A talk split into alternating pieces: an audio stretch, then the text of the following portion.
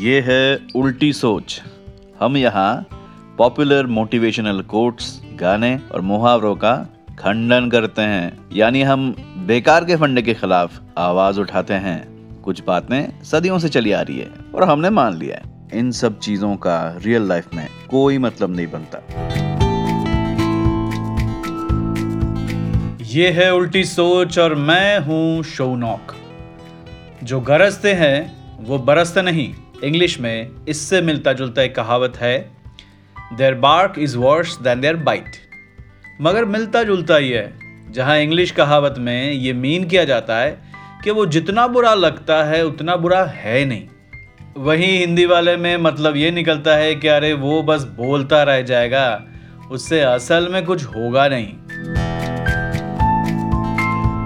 चलिए इसी बात पे चतुर रामालिंगम की बात करते हैं। चतुर रामालिंगम को तो आप जानते ही होंगे।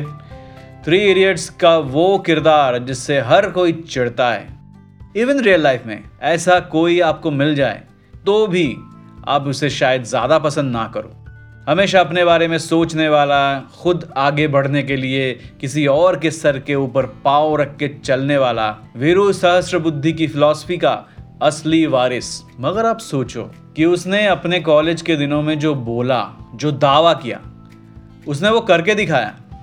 शर्त लगा के गया कि ज़िंदगी में वो सक्सेसफुल बनेगा मतलब बहुत पैसे कमाएगा। और उसने वो करके दिखाया। फुनसुक वांगड़ू किसी और रास्ते में निकल गया।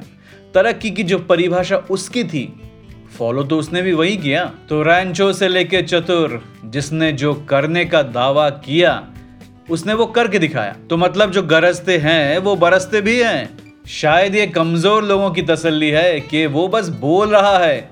हलक में हाथ डाल के कलेजा खींच लूँगा, उठा उठा के पटकूँगा, उठा उठा के पटकूँगा, चीर दूँगा, फाड़ दूँगा।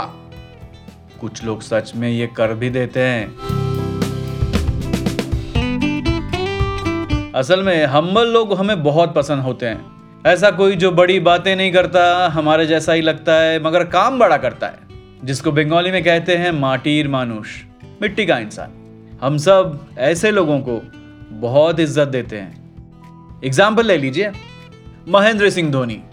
उस आदमी से बेहतर रिकॉर्ड किसी कैप्टन के पास नहीं है, मगर आम इंसान जैसे लगता है। बॉय नेक्स्ट डोर अभी तो थोड़ी उम्र भी हो गई है तो मैन नेक्स्ट डोर पड़ोसी के कुलकर्णी साहब जैसे ही कपड़े पहनते हैं वैसे ही मुस्कुरा के बात करते हैं। Same goes for Arijit Singh. पूरा हिंदुस्तान उनकी आवाज़ सुन रहा है और बेहोश हो रहा है। और वो एक स्कूटर लेके जियागंज की गलियों में घूम रहे हैं। आइफा में कॉटन कुर्ता पजामा पहन के पहुँच गए। जब पूछा गया कि वो कौन सी चीज़ है जिसकी आपको तलाश है तो उन्होंने ना ही बंगला बोला, ना गाड़ी, ना मांगा सोना, ना चांदी। जवाब दिया साइलेंस ऐसे लोग हमें बहुत पसंद आते हैं। कोई गुरूर नहीं, कोई घमंड नहीं, मगर विराट कोहली के अग्रेशन वाले लोग, उनसे हमें बड़ा गुस्सा आता है। इलॉन मस्क हमें एरोगेंट लगते हैं। बाकी सबके साथ खड़े होके बिल गेट्स जब बर्गर और फ्रेंच फ्राइज खरीदते हैं तो हमारा दिल बाग बाग हो जाता है। लेकिन ह्यूमिलिटी विनम्रता। हमें इतना क्यों पसंद है? इसका जवाब छुपा है एक दूसरे सवाल में। हमें एरोगेंस इतना नापसंद क्यों है? अहंगवादी लोग ईगोटिस्ट्स ऐसे लोगों से हमें इतनी चिड़ क्यों आती है? देखिए, मेरा मानना है कि एरोगेंट लोगों से सिर्फ़ उनको प्रॉब्लम होती है जो खुद एरोगेंट है। किसी का ईगो हमें तब अनकंफर्टेबल करता है जब हमारे अंदर का ईगो बहुत बड़ा होता है। सामने वाले की ईगो से हमारा ईगो घायल हो जाता है।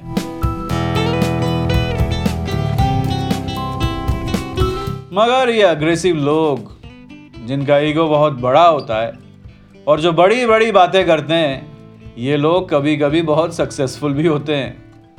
जो बोलते हैं, वो करके भी दिखाते हैं।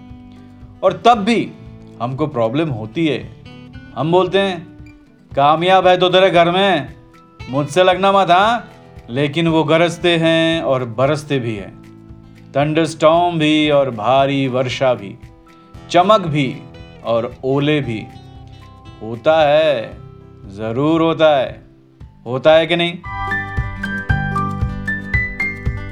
कल मैं मुंबई ड्रैगन देख रहा था, Amazon प्राइम वीडियो की जो anthology series Modern Love Mumbai, उसका तीसरा पार्ट जो विशाल भारद्वाज ने डायरेक्ट किया है। उसमें मेघा का बॉयफ्रेंड मिंग एक सिंगर बनना चाहता है, मगर कुछ हो नहीं रहा है। एक चांस के लिए तरस रहा है बेचारा।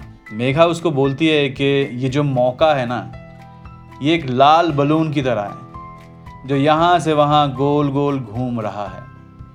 जब वो तुम्हारे सामने आएगा, तब अगर तुम अपनी बंदूक या गोली ढूंढते रह जाओगे तो वो निकल जाएगा। अपनी बंदूक तैयार रखो।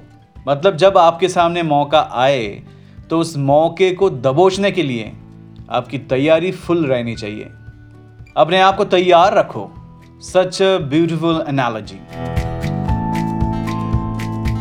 मगर क्या होता है कि ये जो तैयारी का दौर होता है, जहाँ बहुत मेहनत कर रहे हो, और अच्छा और काबिल बनने की कोशिश कर रहे हो, वो दौर बहुत मुश्किल होता है। हर कोई आपकी काबिलियत पे क्वेश्चन उठाता है। तो उन सबको, खास करके खुद को, आप चिल्ला के बोलते हो I am the best I am the best I am the best एक जमाने में शाहरुख खान बहुत बोलते थे I am the best interview में, प्रेस कॉन्फ्रेंस में, बोलते थे, मेरे जैसा कोई नहीं, मुझसे बेहतर कोई नहीं. बाद में जब उम्र बढ़ी और मच्योर हुए तो उन्होंने क्लैरिफाई किया था कि वो सब, वो अपने आप को बोलते थे। ताकि वो अपनी इनसिक्योरिटी लो कॉन्फिडेंस का मुकाबला कर सकें। ऐसे आई एम द बेस्ट बोलने वाले अगर कामयाब हो गए तो गरजते भी है और बरसते भी हैं तो गरजे भी और बरसे भी। और अगर सक्सेसफुल नहीं बने तो ताने।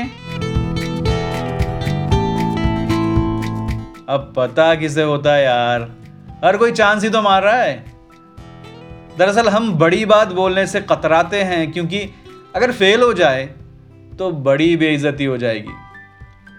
मगर अपने आप को बड़ी बातें कहते रहो, बड़े सपने देखते रहो, अपने आप से बड़े वादे करते रहो। गरजते रहो और बरसते भी रहो।